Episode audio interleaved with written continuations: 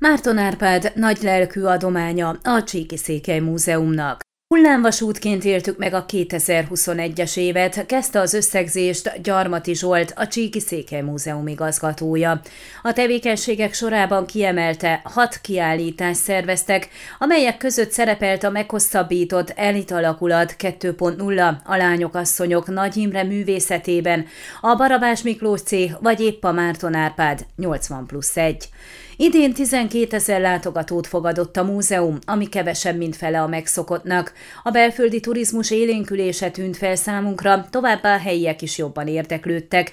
Megújult évkönyvvel is jelentkezett munkaközösségünk, amelyet olvasmányosabbá tudtunk tenni, számolt be.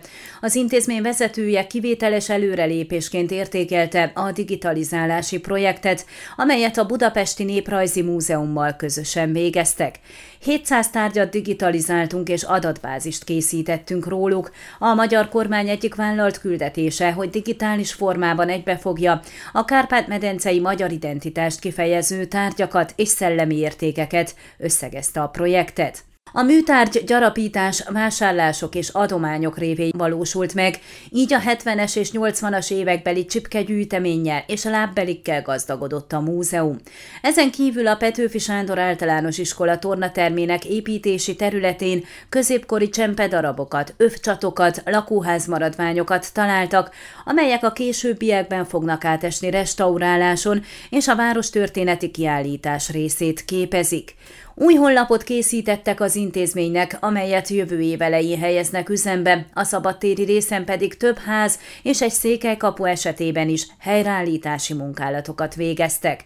Teljes kamerarendszer cserén esett át a Mikóvár és a Zsögödi Nagy Imre galéria, a beszerzések terén még új kazánház, szünetmentes tápok, mozgáskorlátozottak számára lift is szerepel a megvalósításokban. Jelenleg 22 alkalmazottja van a múzeumnak, teremőrök terén ér érzünk hiányt, de egyedülálló módon új főállású tárlatvezetőt tudtunk alkalmazni, fűzte hozzá az intézmény vezető.